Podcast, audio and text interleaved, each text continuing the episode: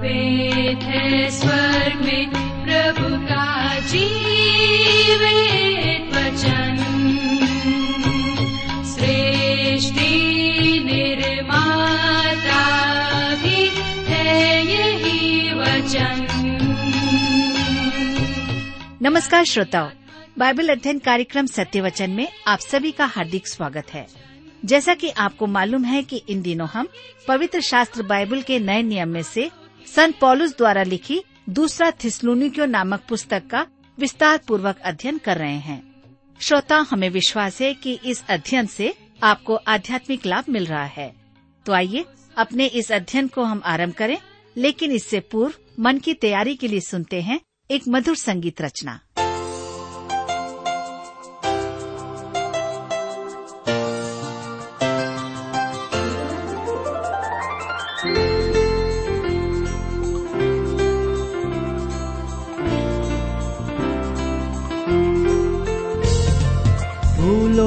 ज़्यादा, यीशु ने हमसे प्यार किया। फूलों से ज़्यादा, यीशु ने हमसे प्यार किया। भटके कदम को तेरे वचन ने राह पर लाया। फूलों से ज़्यादा यीशु ने हमसे प्यार किया।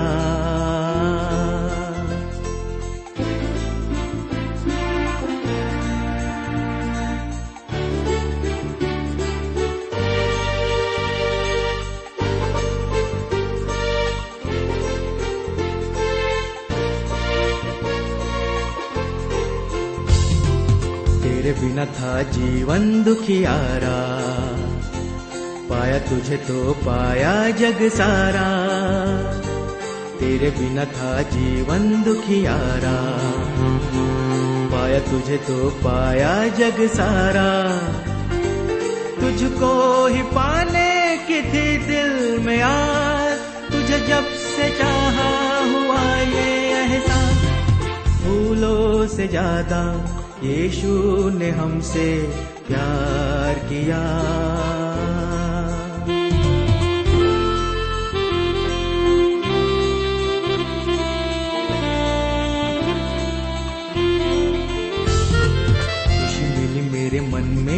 तू आया।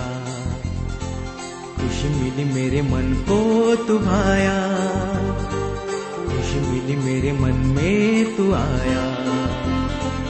खुशी मिली मेरे मन को तू भाया ऐसी खिली मेरे जीवन की बात, मैं मानो तेरा ही है मुझ पर एहसान फूलों से ज़्यादा यीशु ने हमसे प्यार किया। अंधियार पथ पर देखी किरण जो तुझको ही पाया। फूलों से ज़्यादा यीशु ने हमसे प्यार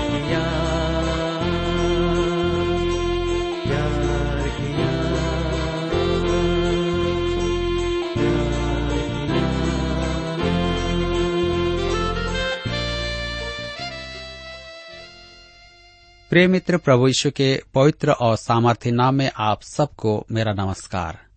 मैं परमेश्वर पिता का धन्यवाद देता हूँ आज के सुंदर समय के लिए, जिसे उसने हम सबों को फिर से दिया है, ताकि हम उसके वचन का अध्ययन कर सकें। मैं आप सभी श्रोता मित्रों का इस कार्यक्रम में स्वागत करता हूँ, और अपने उन सभी नए मित्रों का भी, जो पहली बार हमारे इस कार्यक्रम को सुन रहे हैं। मैं आपकी जानकारी के लिए बता दूँ कि हम इन दिनों बाइबल में से दूसरे थिसलोनिकियों की पत्री का अध्ययन कर रहे हैं। और आज हम अपने अध्ययन में आगे बढ़ते हुए अध्याय तीन से अध्ययन को आरंभ करेंगे, जिसका विषय है मसीह के आगमन की वास्तविकता। तो इससे पहले कि हम अपने अध्ययन में आगे बढ़ें, आइए हम सब प्रार्थना करें और परमेश्वर से आज के अध्ययन के लिए सहायता मांगें। हमारे जीवित और सामर्थ्य पिता परमेश्वर हम आपको धन्यवाद देते हैं। हमारे प्रिय श्रोता भाई बहनों के लिए, जो प्रतिदिन आपके वचन में से सुनने के लिए तैयार बैठते हैं। हमारी प्रार्थना है इस समय कि आप उन्हें अपनी बुद्धि, ज्ञान और समझ प्रदान करें, ताकि आज हम जो कुछ भी सीखते हैं, मसीह के आगमन की वास्तविकता के बारे में, प्रभु उनके जीवन में ये बात ग्रहण योग्य होने पाए। और इतना ही नहीं, उनके व्यक्तिगत जीवनों को आप आश्रित करें ताकि वे आपके प्रेम में, आपके वचन में और भी बलवंत किए जाएँ। हमारी प्रार्थना उन भाई बहनों के लिए भी है, जो बीमार हैं, जो निराश हैं, चिंतित और परेशान हैं, या किसी प्रकार के दबाव और तनाव में हैं पिताजी, आप उन्हें भी अपनी शांति प्रदान कीजिए, ताकि हर एक आपके वचन के द्वारा आशीषों को प्राप्त कर सके आज के अध्ययन पर भी अपनी आशीष दें। प्रार्थना यीशु के नाम से मांगते हैं। आमीन।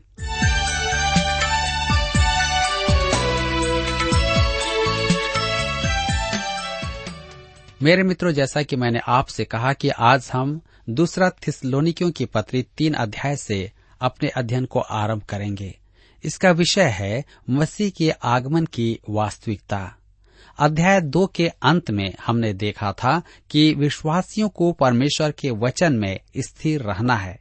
पॉलुस ने परमेश्वर द्वारा हमें ढाड़स बंधाने और भले वचन एवं कामों में स्थिर करने की चर्चा की है और मसीह में हमें जो अद्भुत स्थान प्राप्त है, उसके विषय में भी पॉलुस ने प्रबोधन किया है। हम चुने हुए हैं।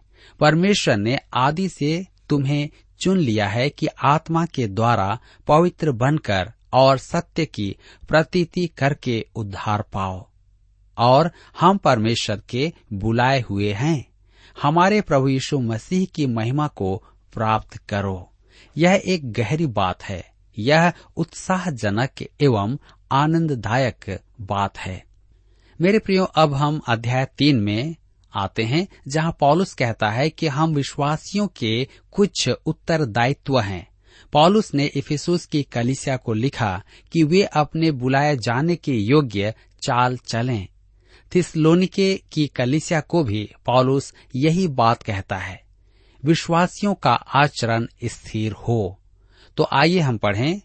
दूसरा थिसलोनिकियों की पत्री तीन अध्याय उसके एक और दो पद, जहाँ पर लिखा हुआ है अंत में, हे भाइयों, हमारे लिए प्रार्थना किया करो कि प्रभु का वचन ऐसा शीघ्र फैले और महिमा पाए जैसे तुम में हुआ। और हम टेढ़े और दुष्ट मनुष्यों से बचे रहें, क्योंकि हर एक में विश्वास नहीं। उसके कहने का अर्थ है कि परमेश्वर का वचन विश्वासियों को इस दुष्ट संसार में जीवन यापन की शक्ति प्रदान करता है। वचन विश्वासी के आचरण को स्थिर करता है। लिखा है, अंत में हे भाइयों, अब वह अपने पत्र का अंत करने जा रहा है। हमारे लिए प्रार्थना किया करो। प्रार्थना प्रत्येक विश्वासी को करना है। मेरे विचार में प्रार्थना करना पवित्र आत्मा का वरदान नहीं है।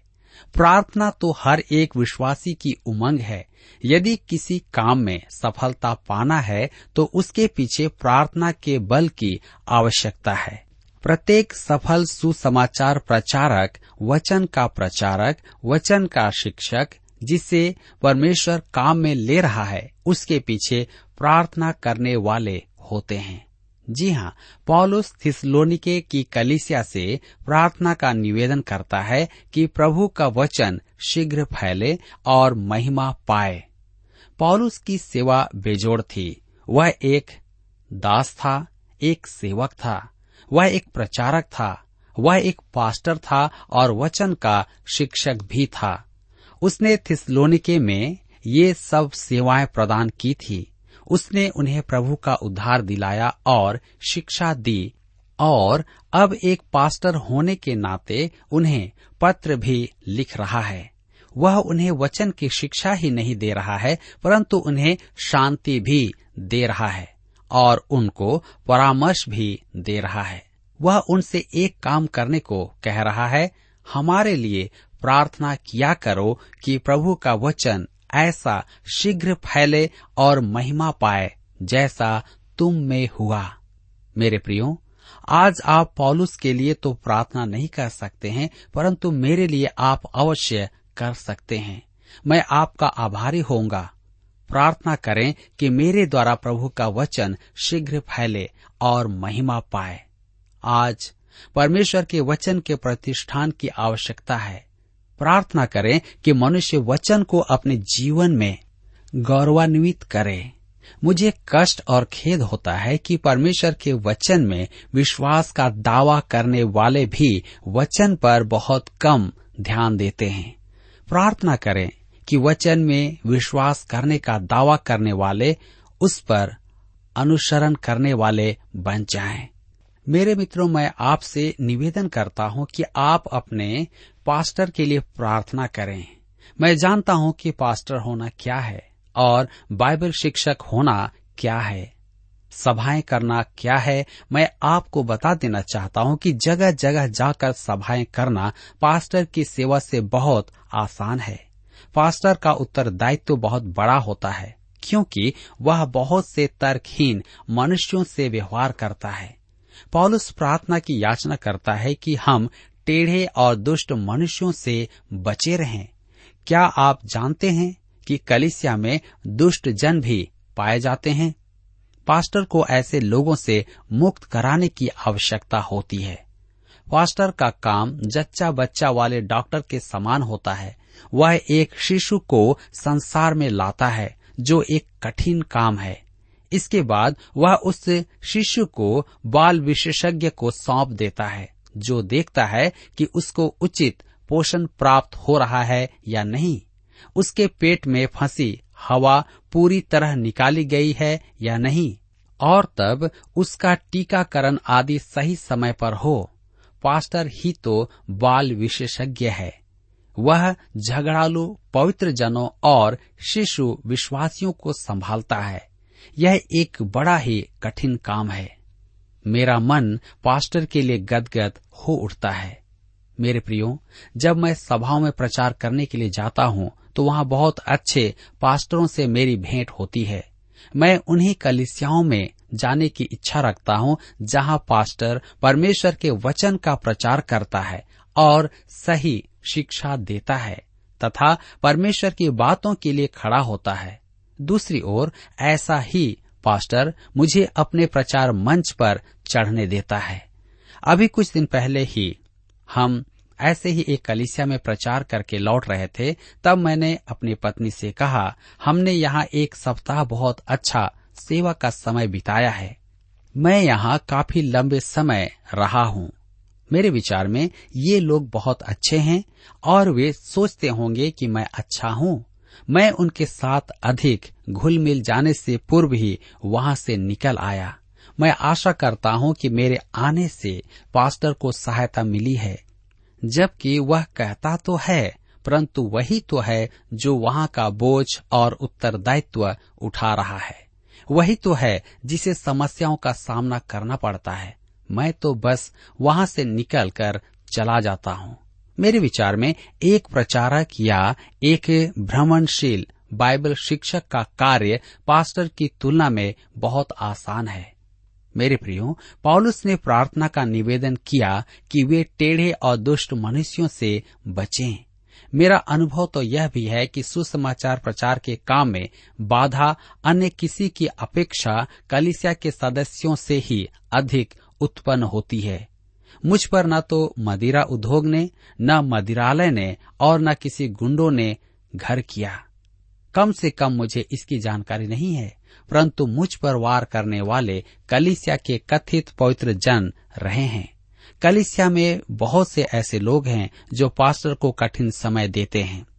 इसमें अत्यधिक दुख की बात है कि हम सब मेल मिलाप के साथ परमेश्वर के वचन का प्रचार नहीं कर पाते हैं। क्योंकि हर एक में विश्वास नहीं है। सब में मसीही विश्वास नहीं है, अर्थात वे पौलुस द्वारा दी गई शिक्षाओं पर नहीं चलते हैं। कलिसिया की नींव प्रेरितों की शिक्षा ही है। हमें उसी का प्रचार करना है और उसी की शिक्षा देना है। मसीह के आगमन के सत्य को स्वीकार करना एक बात है, उसके प्रकट होने की कामना करना और उस महान सत्य के योग्य चाल चलना एक अलग बात है। पॉलुस थिसलोनिके की कलिसिया को इसी विषय पर लिख रहा है, यदि हम उसके आगमन की सच्ची लालसा करते हैं तो हम उसका प्रमाण, वचन के संबंध और पृथ्वी पर अपने आचरण से प्रकट करेंगे। दूसरा थिस्लोनिकियों की पत्री तीन अध्याय उसके तीन पद में हम पढ़ते हैं, परंतु प्रभु सच्चा है वह तुम्हें दृढ़ता से स्थिर करेगा और उस दुष्ट से सुरक्षित रखेगा। यह एक अति उत्तम बात है। मैंने तो उसे अनेक बार निराश किया है, परंतु उसने मुझे कभी निराश नहीं किया। वह सदैव विश्वास योग्य है। विश्वासी इस पद को कट्टरता से पकड़ा रहे। मेरे प्रियो, लिखा है, प्रभु सच्चा है। वह तुम्हें दृढ़ता से स्थिर करेगा। जी हाँ विश्वासियों को स्थिर होना है।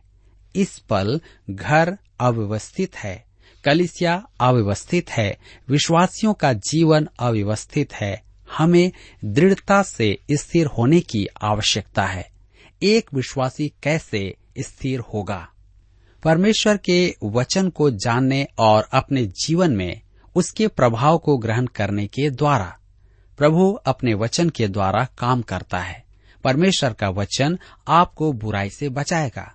किसी ने कहा है, बाइबल आपको पाप से दूर रखेगी और पाप आपको बाइबल से दूर रखेगा। दूसरा थिसलोनिकियों के पत्री तीन अध्याय उसके चार पद में आगे पढ़ते हैं, हमें प्रभु में तुम्हारे ऊपर भरोसा है कि जो जो आज्ञा हम तुम्हें देते हैं, उन्हें तुम मानते हो और मानते भी रहोगे। विश्वासियों को विशेष काम करने हैं।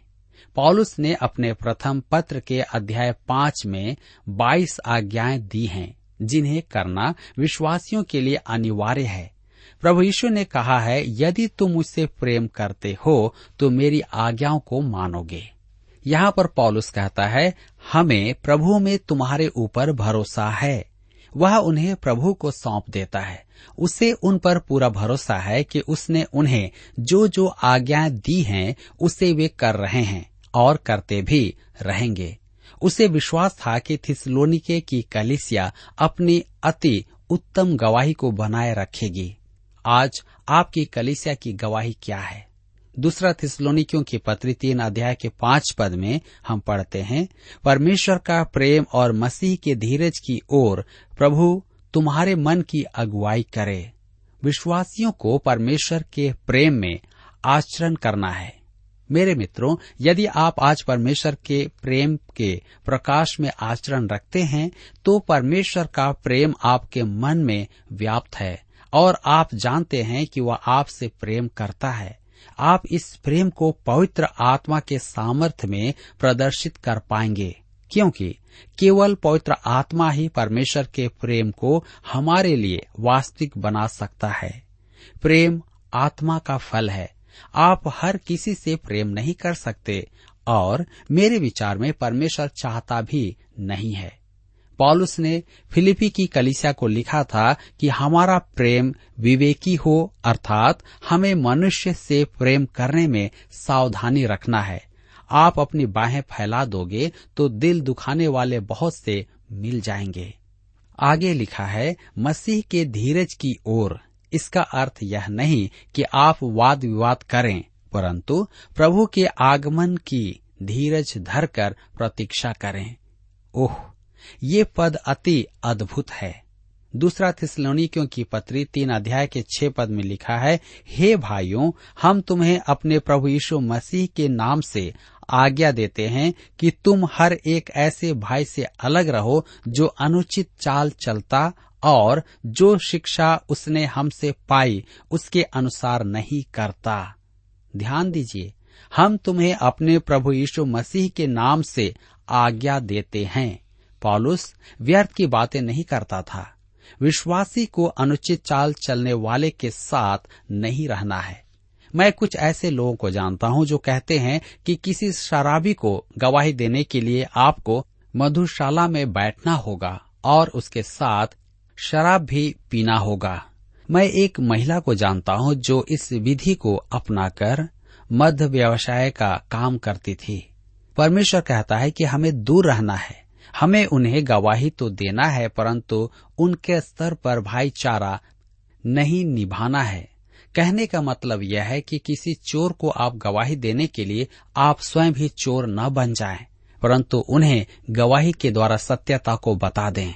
परमेश्वर स्पष्ट करता है कि हमें किसका अनुसरण करना है। दूसरा थिस्लोनिकियों की पत्री तीन अध्याय के सात पद में हम पढ़ते हैं। क्योंकि तुम आप जानते हो कि किस रीति से हमारी सी चाल चलनी चाहिए, क्योंकि हम तुम्हारे बीच में अनुचित चाल न चले।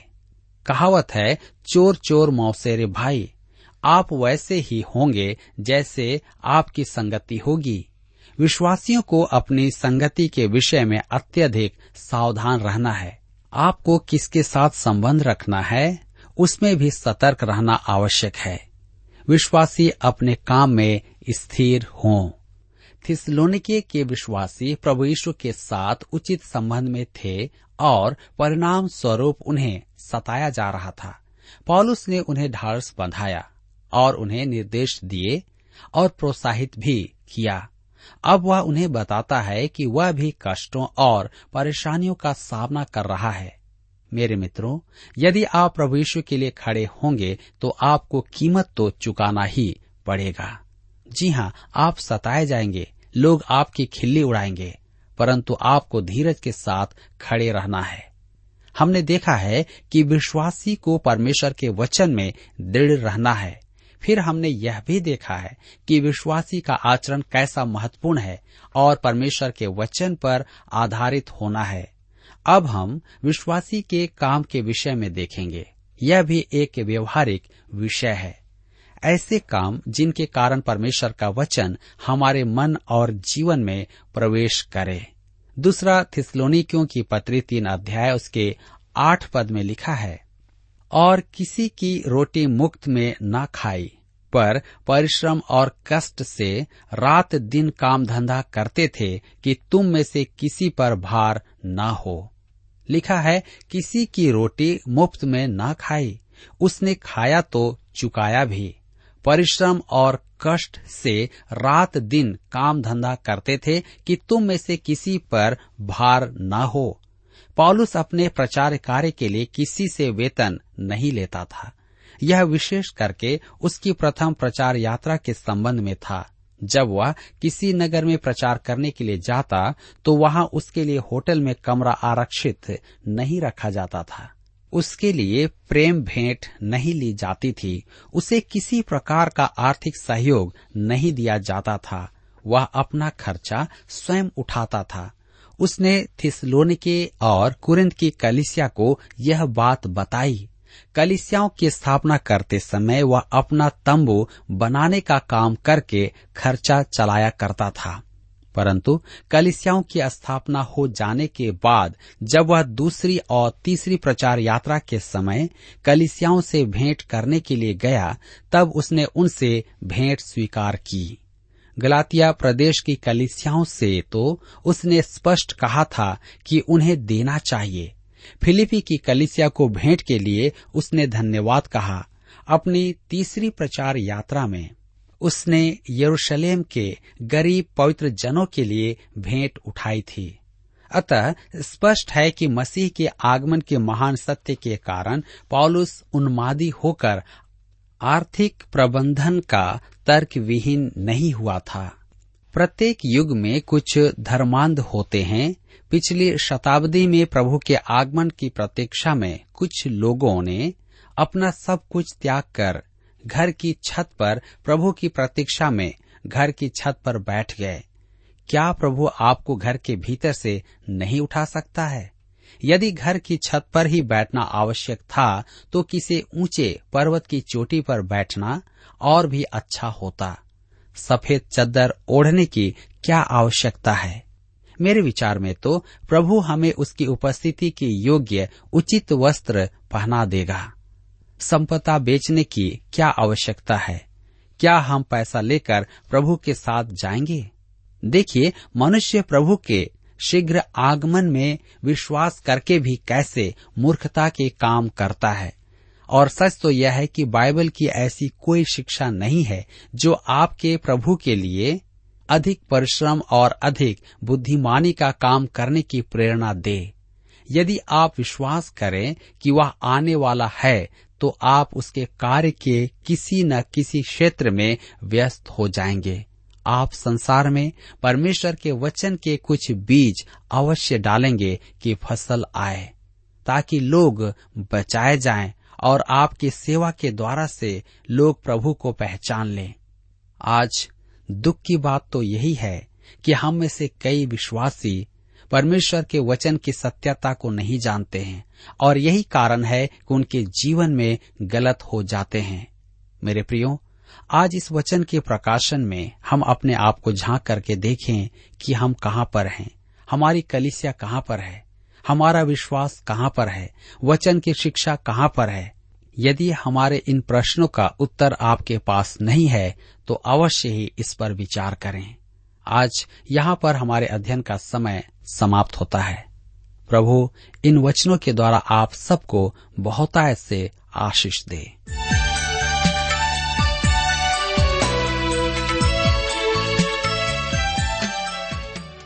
प्रिय श्रोताओ, अभी आप सुन रहे थे बाइबल अध्ययन कार्यक्रम सत्य वचन। हम आशा करते हैं कि आज के इस कार्यक्रम से आपको आत्मिक लाभ मिला होगा। यदि आप परमेश्वर के बारे में और अधिक जानना चाहते हैं तो हमारे पास नया नियम एवं पवित्र शास्त्र बाइबल उपलब्ध है। इन्हें प्राप्त करने के लिए आप हमें इस पते पर लिख सकते हैं। कार्यक्रम Satya Vachan T W R post box number चार तीन एक शून्य, नई दिल्ली, एक एक शून्य शून्य एक नौ। पता एक बार फिर सुन लीजिए, कार्यक्रम Satya Vachan T W R post box number four three one zero New Delhi one one zero zero one nine और हाँ श्रोताओं, याद रखें कि पत्र लिखते समय आपका नाम और पता साफ़ साफ़ लिखा होना चाहिए। इसके अलावा आप हमसे टेलीफोन के माध्यम से भी बातचीत कर सकते हैं, जिसमें हमारे काउंसलर या सलाहकार आपको सलाह देंगे। तो नोट कीजिए हमारा मोबाइल नंबर नौ नौ पाँच आठ आठ दो शून्य चार एक चार। याद रखें, double nine five, eight eight two zero four one four. और हमारा दूसरा नंबर है zero nine six, five one four, double three three nine seven. याद रहे, शून्य नौ छ पाँच एक चार, तीन तीन तीन नौ सात। इसके अलावा आप हमसे ईमेल के द्वारा भी संपर्क कर सकते हैं। हमारा ईमेल आईडी है Hindi T T B at T W R dot I N Hindi T T B at T W R dot I N श्रोताओ, इस कार्यक्रम को आप हमारे website radio eight eight two dot com पर भी सुन सकते हैं। इस website radio eight eight two dot com के बारे में अपने मित्रों को भी सूचित कर दें। और अब इसी के साथ हमारे कार्यक्रम का समय यहीं पर समाप्त होता है। अगले कार्यक्रम में आपसे फिर मुलाकात होगी। तब तक के लिए हमें आज्ञा दीजिए नमस्कार। प्रभु तेरा प्यार सारे जहाँ में हो। प्रभु तेरा नाम सारे दिलों में हो। प्रभु तेरा प्यार सारे जहाँ